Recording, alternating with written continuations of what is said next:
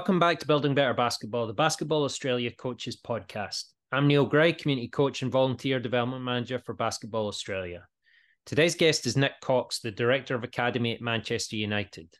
Nick is renowned for his commitment to developing a holistic approach to youth development, focusing not just on technical skills, but also on character, education, and personal growth. His dedication to building a strong foundation for the future at Manchester United has earned him the respect and admiration of football enthusiasts worldwide. Throughout his career, Nick has had the privilege of working with some of the brightest young talents in the game, shaping them into the stars of tomorrow. Under his guidance, Manchester United's youth teams have achieved remarkable success, with numerous players progressing to the first team and representing their countries at the highest level.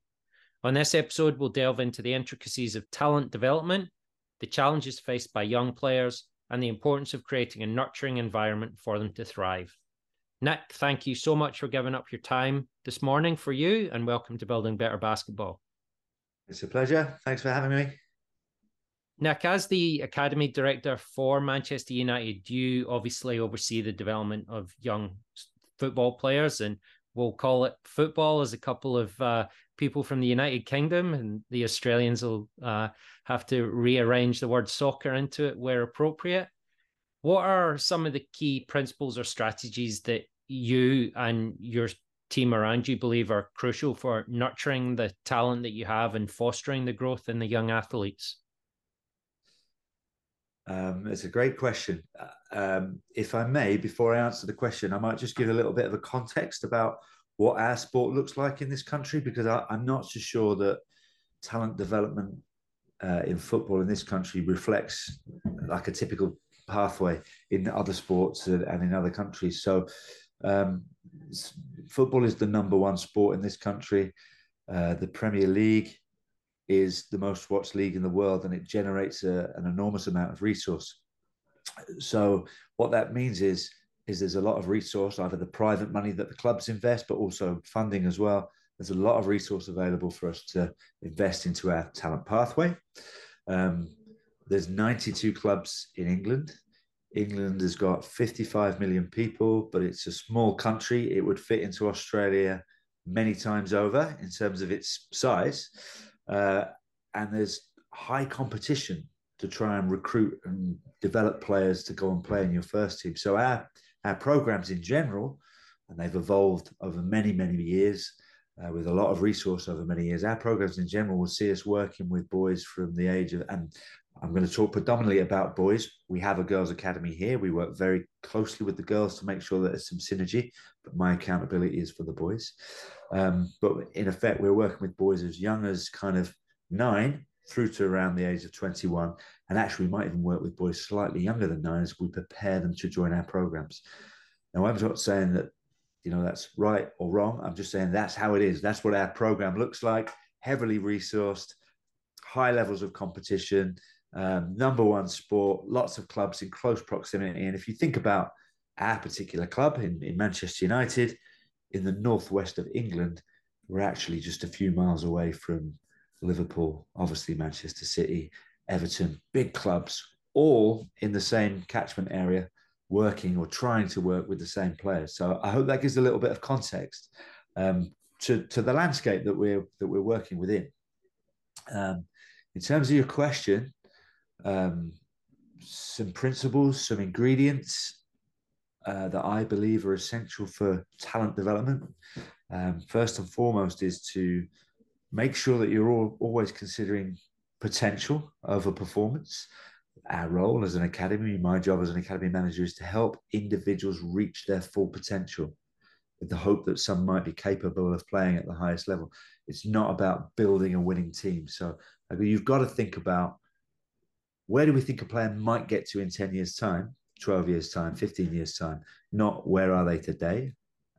It's a team sport, but I'm a big believer that We've got to focus on the individual. The team is just a vehicle for individual development. So, how, where possible, do we make sure that we are bespoking the program for each individual that is within it and make sure that they got what they need based on their particular strengths or their position or their age? So, don't spend too much time getting bogged down by the team and trying to prepare for the weekend. How do I prepare kids for the game in 10 years' time?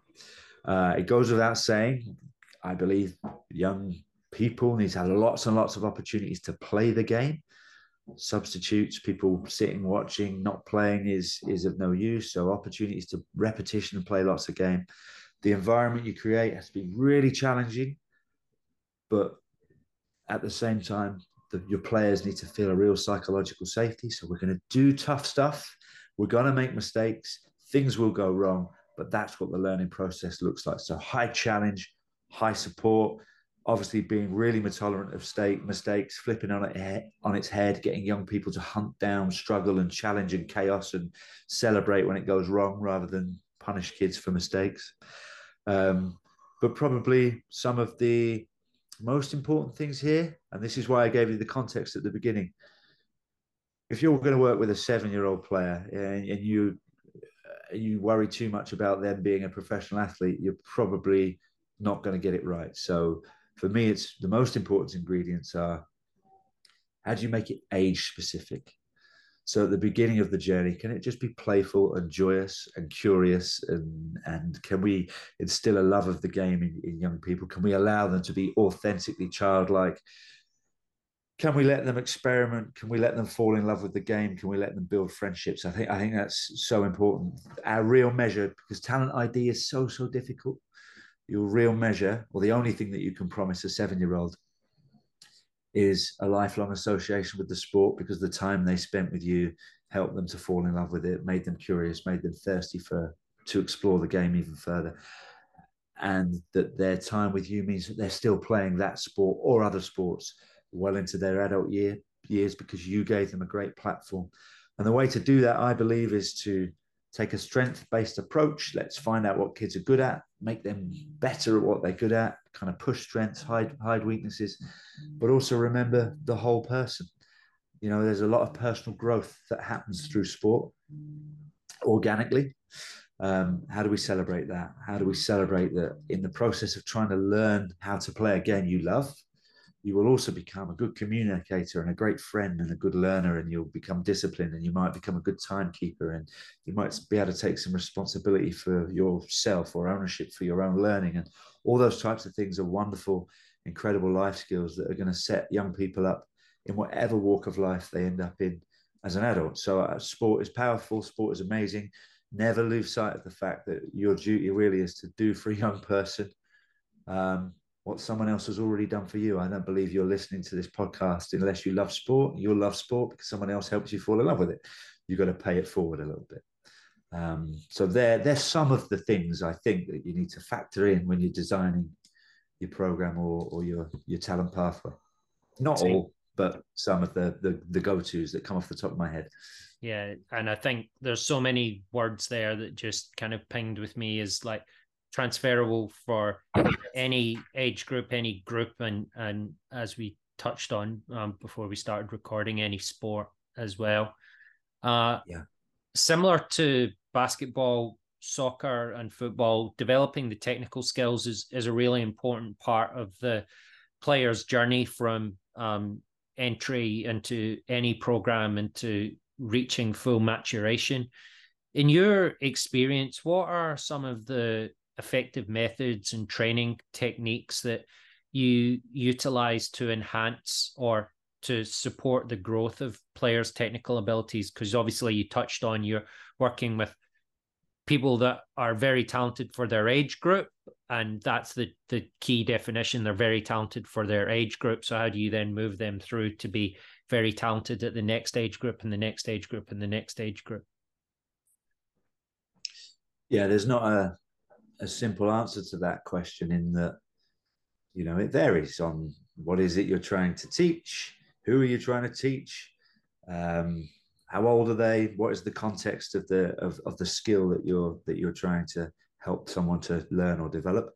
Uh, but as a general rule of thumb i think a, a practice um, should be designed to be as close to the game as possible um, therefore you should have direction, some competition, some opposition, um, and it should be dynamic and, and free flowing. So, uh, game like where possible. And when I say game like, that could be the full version of the game. 11 v 11 but it's you can unwind can't you and come back to a 1v1 and that can still have direction competition um, challenge goal scoring and it can still be game like so i think it's really important that your practices are realistic and they look like the game and they feel like the game. Um, there's a big debate over here i'm sure there is over there as to you know the, the merits of unopposed practice. Um, and i think there's some people that are very much it's good or it's bad. Um, for me like there is merit in unopposed practice. Like i see the greatest coaches in the world and some of the top players um, regularly dedicating time to uh, unopposed practice. It has a place. Um, unopposed practice is great for laying the foundations or refining a technique or for building confidence or for as part of a warm up or maybe to, to develop a tactical principle. So there's merit in unopposed practice. Absolutely. You've just got to know what return you want from the practice that you're putting on. But my general rule of thumb is game based where appropriate, but the real art of coaching is, you know, you've got to work it out over time. It's craft knowledge. How do I ramp it up and try and teach it in a, in the full version of the game?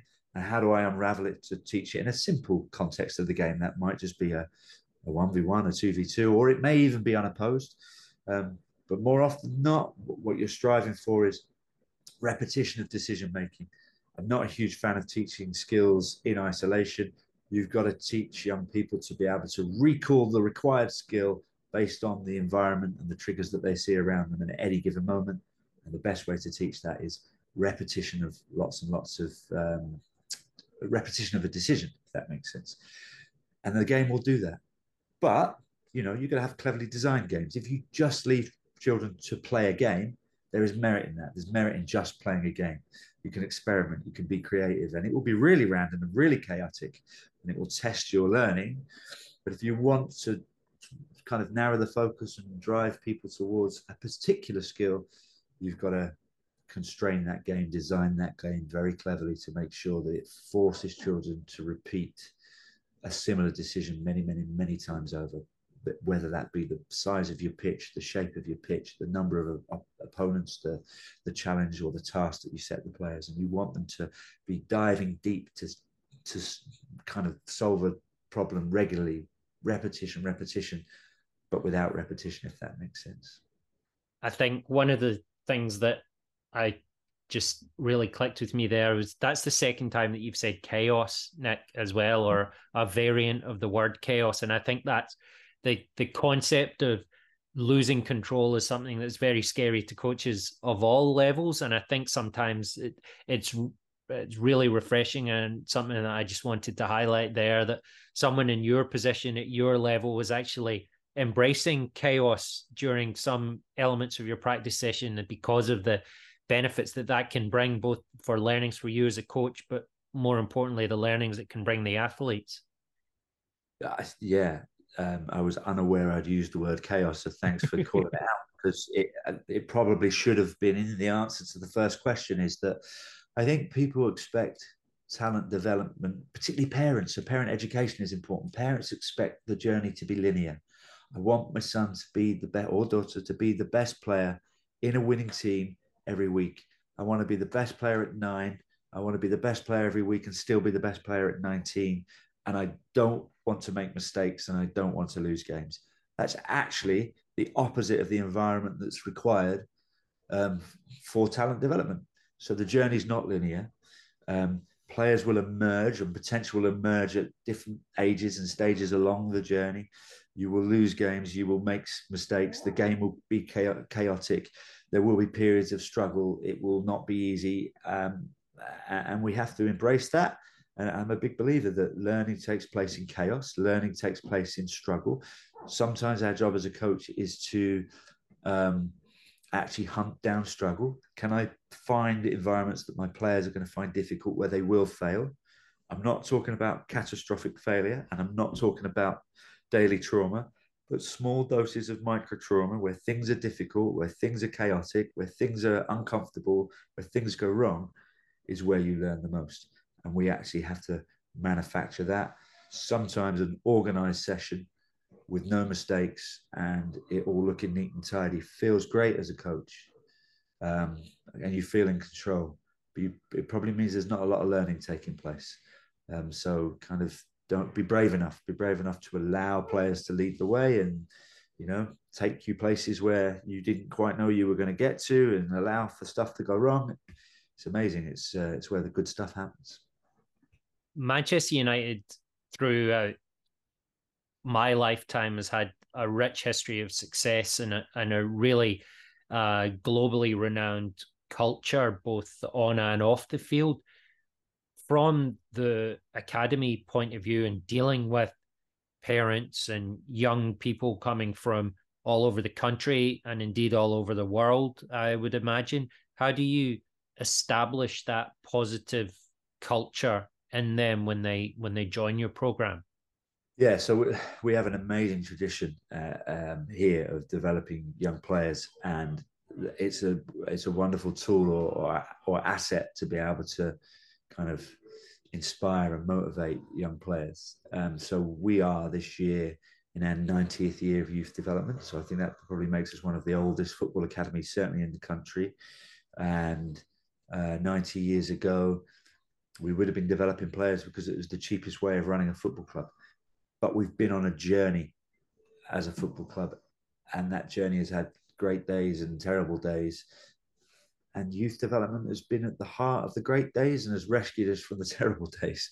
So for us, youth development is more than just an economical way of running a team now. So, um, uh, Munich air disaster, we lose a team, we rebuilt from that moment on, and the club was saved by a wonderful coach who was the youth coach at the time uh, in Jimmy Murphy and we went on to win the European Cup because of young players.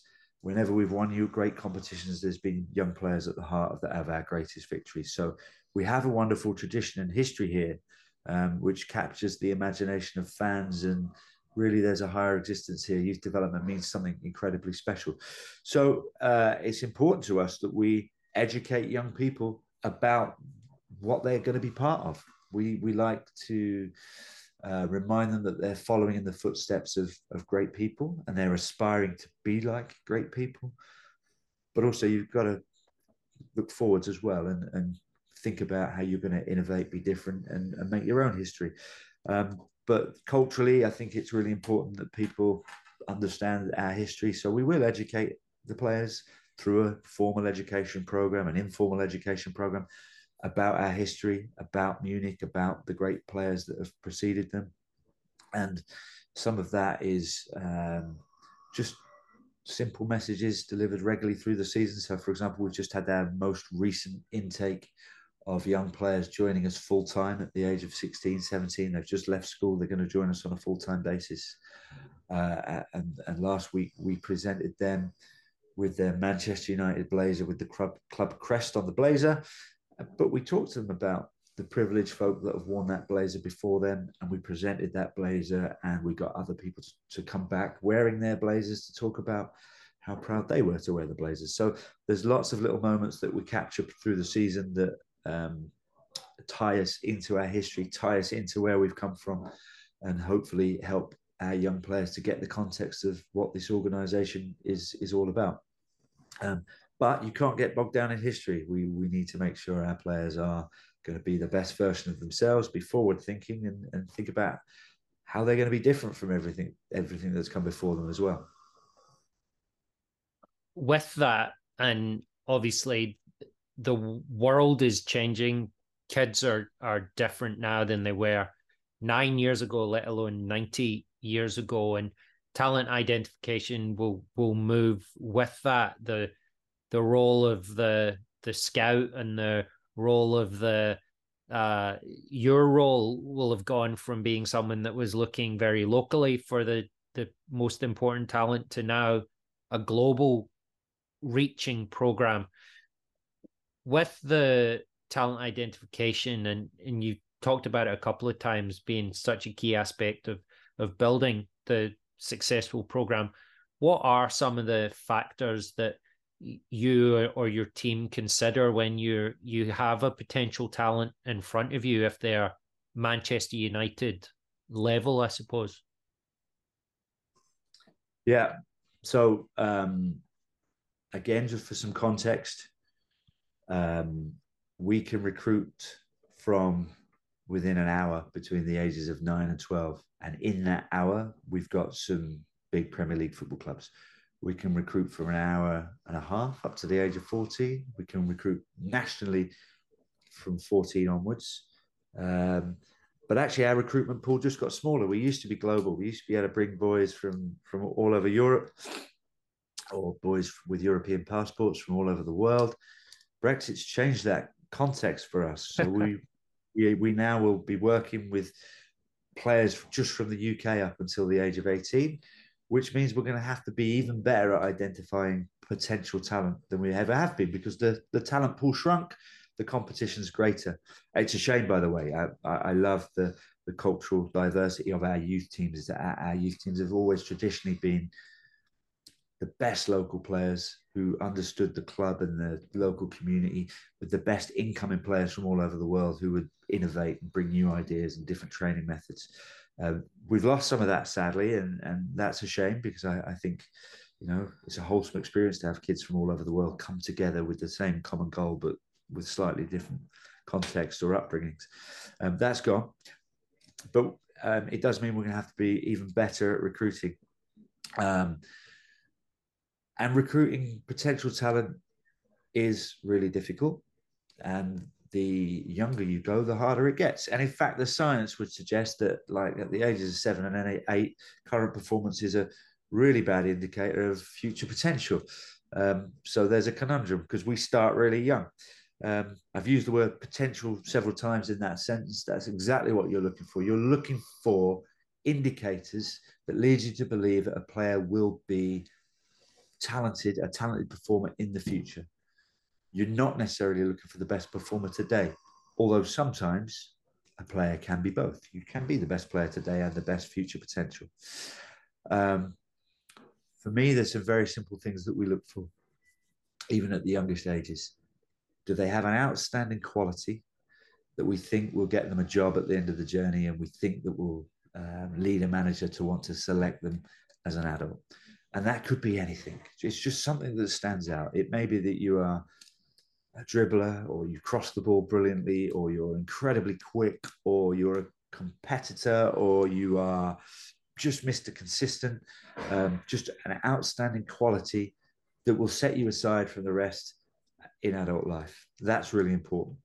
We've then got to work out if you've got uh, a part of your game where you're broken and we don't believe you can fix it. So if the part of your game is broken, a fatal flaw, that's going to be an issue. But that being said, we're not looking for the complete package. So we're completely accepting not that not everyone's going to be outstanding at everything. Um, so you're looking for uh, a player where you can push their strength, tidy up their weakness, and you and you believe that their weakness isn't going to be too uh, much of a of an anchor for them. Um, you're trying to work out kind of the type of player they're going to be by the end of the journey. I think sometimes we get overly obsessed with technique, technique, technique. Technique on its own will not make you a, a great performer. You need technique plus something else technique plus character, technique plus athleticism. Likewise, you can be really athletic and competent technically and still have a really wonderful career. So you're looking for the the mixing deck of athleticism, character, and um, and techniques, and you're looking for the type of player that you think they might project to be in the future. Um, and then, really, for me, the, the the one quality that I believe holds all the performers together that I've ever worked with that have gone on to be successful is just what I would refer to as spirit or character. Uh, and I would define that as an ability to learn, an intrinsic motivation to want to get better, a competitive fire, and, a, and some resilience uh, and a commitment to learning. So, um, without that, I, I, I, don't think that you can be a successful athlete. So you, you character is important. We're looking for an outstanding quality, and we're looking to, to check that you've got no fatal flaws. So they probably be with the three questions that we ask ourselves. Um, ultimately, recruitment decisions are um, subjective, but wherever possible, I think you've got to use some objective information to help you um, guide you towards your ultimate decision. But I do believe decisions generally get made through craft knowledge, which is why it's really important in your organization that you've got long-standing members of staff who've built up some wonderful points of reference over many years so that they've got kind of a template in their mind of how a performer today compares to performers that you've worked with in the past. Um, but it, it's not an easy thing to do. And sometimes in pathways, uh, we don't stop to review uh, how a player has evolved over time. So getting into a program can sometimes be quite easy, but actually the retention decision is just as important as the recruitment decision. And ultimately, a, a talent pathway is is an ongoing talent ID process. So you you're identifying talent to join your pathway, but then you're confirming talent the rest of the time. You're confirming is this talent what I thought it was? Now we've exposed them to new experiences, environments. Um, uh, are we going to review and reflect our initial decision to bring them in? Um, ultimately, I believe around 14, 15, then you might be really locked into a talent development um, mindset, and you're you're now taking those players on a journey. But but actually, before that point, um, you're you're probably in a world of talent ID, talent confirmation. So it's important that you have regular reviews of where you think your players are at, and um, you need a nice balance of opinions from people who are seeing the talent with fresh eyes, as well as talent uh, people that are seeing the talent over a long period of time. With with that, obviously, the end goal for for you is successful transition from the youth academy to graduating into professional careers, preferably, obviously, with Manchester United. How is the transition managed from your program into the senior team if if a player is deemed of the standard? So it's the the hardest part is the transition, uh, and when we say transition, number one aim is to try and help them to to play out there uh, on the pitch at Old Trafford in a red shirt.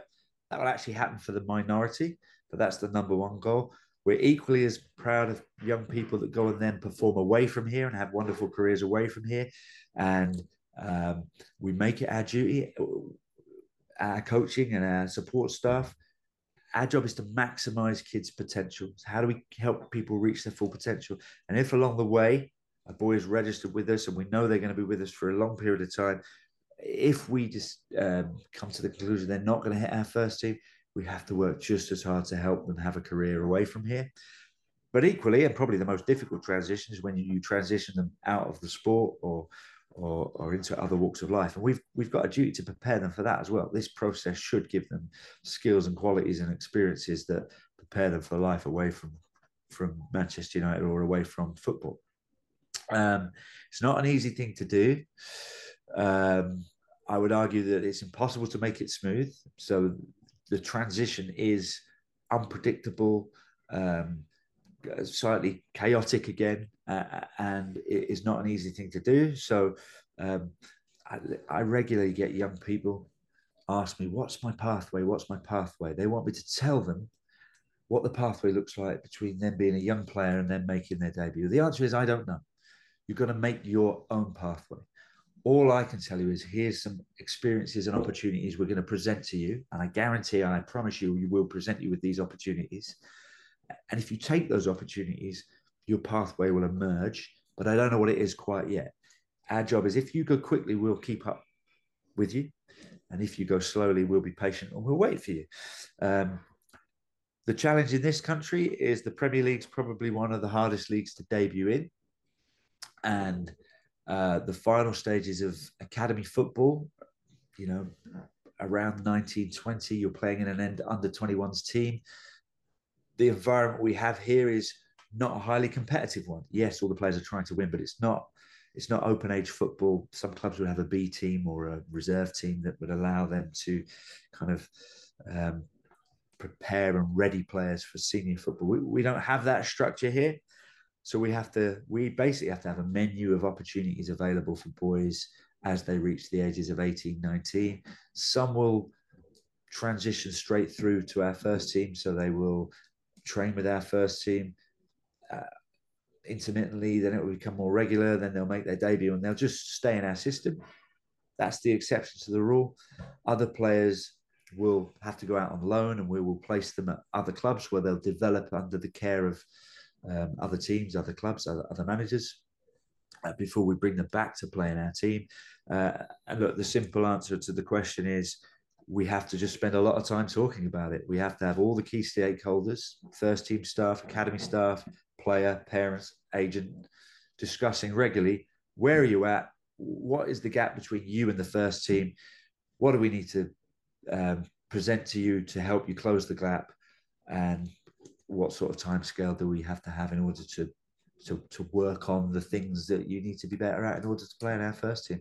But it's having a menu of opportunity available. It's having a support network around the player that is talking the same language and is aligned and that we regularly re- review and, and, and make that jump. But it's, I think some people think that we sit, we wait, we see a player, and we decide today is the day that this player is ready, and over they go, and they make their debut, and they uh, and they they they're into first team life. It doesn't look like that. It's not that clinical. It's blurred. It's messy, uh, and takes uh, a lot of discussion, communication, and uh, and planning. Yeah, I think there's scenarios in Australian basketball very similar where players will come through the representative pathway and then they'll have to make the decision between going to college in America or staying in a local league or um, if they can't get a professional deal going back to the semi-professional level and working back up and all those things that you talked about all those stakeholders are the same and all those questions especially the what is my pathway? is probably the, the most common one that our high performance coaches are hearing as well. And i think it, it's like you said that you make your own pathway. You you row your own boat in yeah. your answer you also mentioned a lot of all the other people that that work with you and no man is an island and you're obviously working really closely with coaching staff and uh, support staff and what are some of the advice you have, I suppose, for building and managing that effective coaching team? And also, how do you foster their growth and development alongside the the players? So again, we're we're blessed with resource, which means that we've got really comprehensive teams of staff, and, and that goes beyond just the coaches. That's kind of recruiters, medics, physios, analysts, sports scientists, uh, athletic development coaches, physios. Uh, I've probably missed a few in there as well. So we're, we're blessed that we've got huge teams of people to support the players. Uh, each of them have to be an expert in their field, but allied to their expertise, they have to have a love of young people and a real desire and, and fascination with helping young people reach their full potential. Um, in terms of coaching staff in particular, uh, I, I don't believe that you can unlock all of the potential talent through just one relationship. I think we have to have a complementing group of coaches wrapped around our players, um, knowing that somewhere amongst that group of coaches, one of those people will hold the key to helping unlock the potential that the young person has through building a wonderful relationship and having a great connection and building trust and, and, and love. And, and it, it is that, by the way, coaching is about a relationship that lasts long after you you stop working together at, at that particular sports team. It's a, it's an ongoing commitment, connection, and, and love. And um, you can't find that all the time with all of your players, but I would suggest that the the most successful players have found it somewhere. So when we build our team of coaching staff, so let's say my, I don't know, we got our under 18s and 21s. I might have a team of maybe uh, eight to 10 coaching staff around them.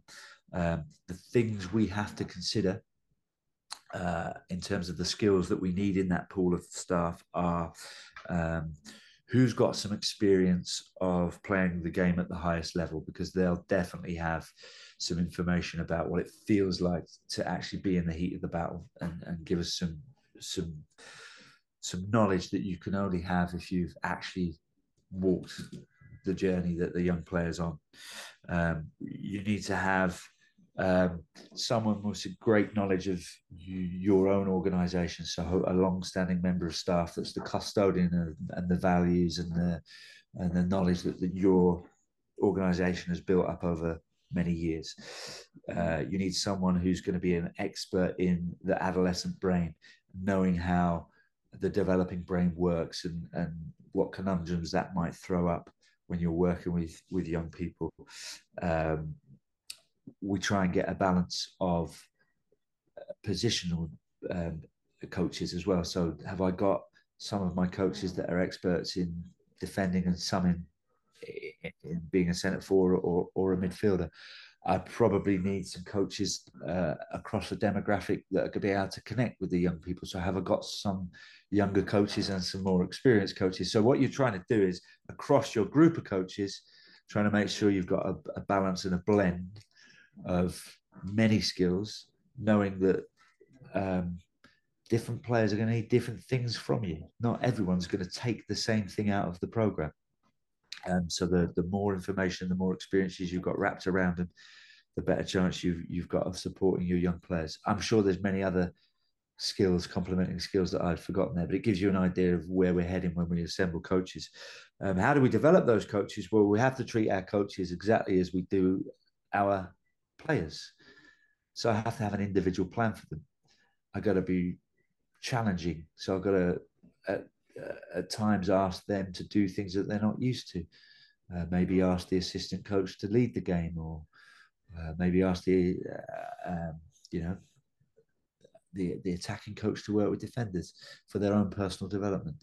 Um, uh, we have to um, be mistake tolerant. We've got to be allowed allow them to express themselves. In fact, this answer is almost the same answer to the first question. A coach learning how to coach is very similar a player learning how to play. So how do I instill love and joy and how do we go after some craft knowledge and how do we make mistakes and deal with the chaos and but beneath that have a plan, regularly review the plan, regularly think about what we need to do in future in order to refine certain skills. Um, some of that's going to happen organically just through time at task, lots and lots of hours of having a go.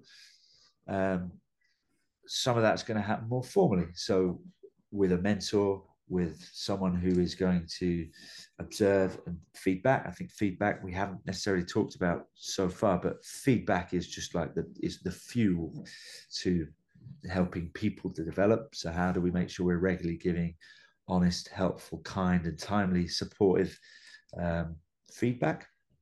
How do we help and encourage coaches to lead their own learning, be in charge of their own journey, etc.? So, um, yeah, it's um, very much.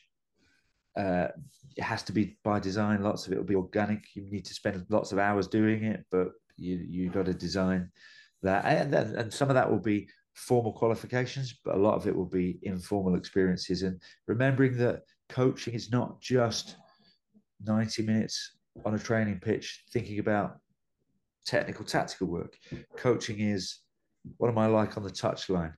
How good is my halftime team talk?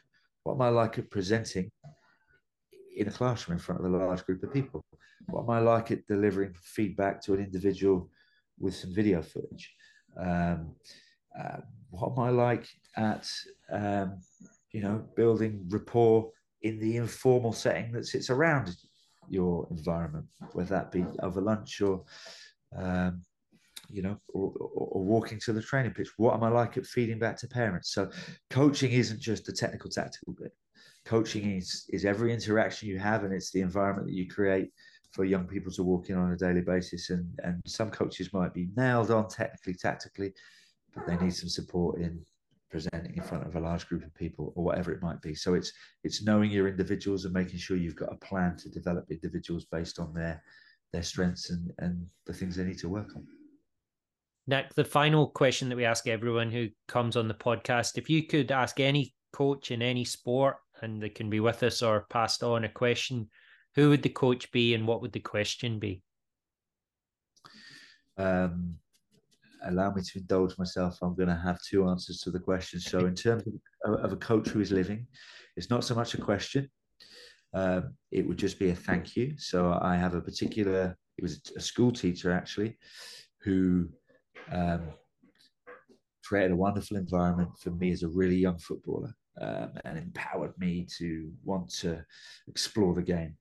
And so I, I actually wrote a letter of thanks to him last year to say, I don't believe I'd be doing what I'm doing with my life. And I've got a wonderful life in terms of the job I have at Manchester. I wouldn't be doing that if you hadn't given the foundation. So I would encourage every coach to write to the coach that, or the person, but predominantly a coach who kind of lit the blue touch paper for them. I think that's an important thing to do.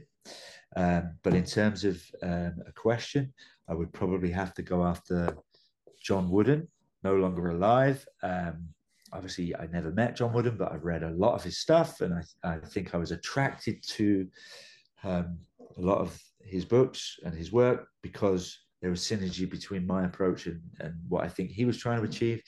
Um, a very principled man who a value driven coach that had some very simple basic rules but was very kind of um, uh, very value value driven and the big one for me was he was he would focus on individuals. He would he would put the individual before the team never talked about winning.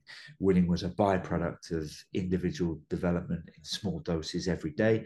I think that's uh, i think that sits really nicely with what i'm trying to do here. So i guess my question to be to him would be can you hang out with me for a week? Tell me tell me how I'm doing. How, am I getting this right or not? Um, it would be wonderful to know if what I think I'm doing, I think what I'm doing fits with uh, his map of the world. But it would be fascinating to know if that's the case or not. Nick, thank you so much for giving up your time this morning. I I know it was a, a random message from me to get you to come on to a basketball podcast in Australia, and I, I really appreciate you doing that for me. And I know from previous times that I've heard you speak that one of the greatest joys that you get is when you run into players that you've had interactions with, either long interactions or even short interactions in uh, supermarkets or pharmacies or something like that, and and and you see the difference that you've made to to young people's uh, lives, both in and outside of sport. And I thank you so much for the the nuggets of gold that you've you've given us today because one of the questions that I get asked the most often when people discover that I worked in the soccer environment in the UK was, oh, "Can you tell me about it? Like, what is it?" And I think doing this favor for me and being able to um, to lift the lift the veil a little bit and, and show everyone behind the scenes has been invaluable. So thank you so much and and all the very best for the upcoming season, which is is coming around sooner than uh, I'm sure you would have wanted. But the, the the fans will be excited to to have the Red Devils back. Thank you very much. Uh, I've really enjoyed it. Thank you.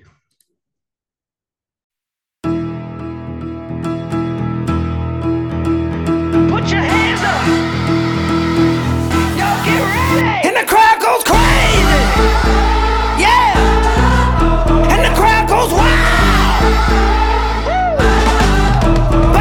I'm so amazed.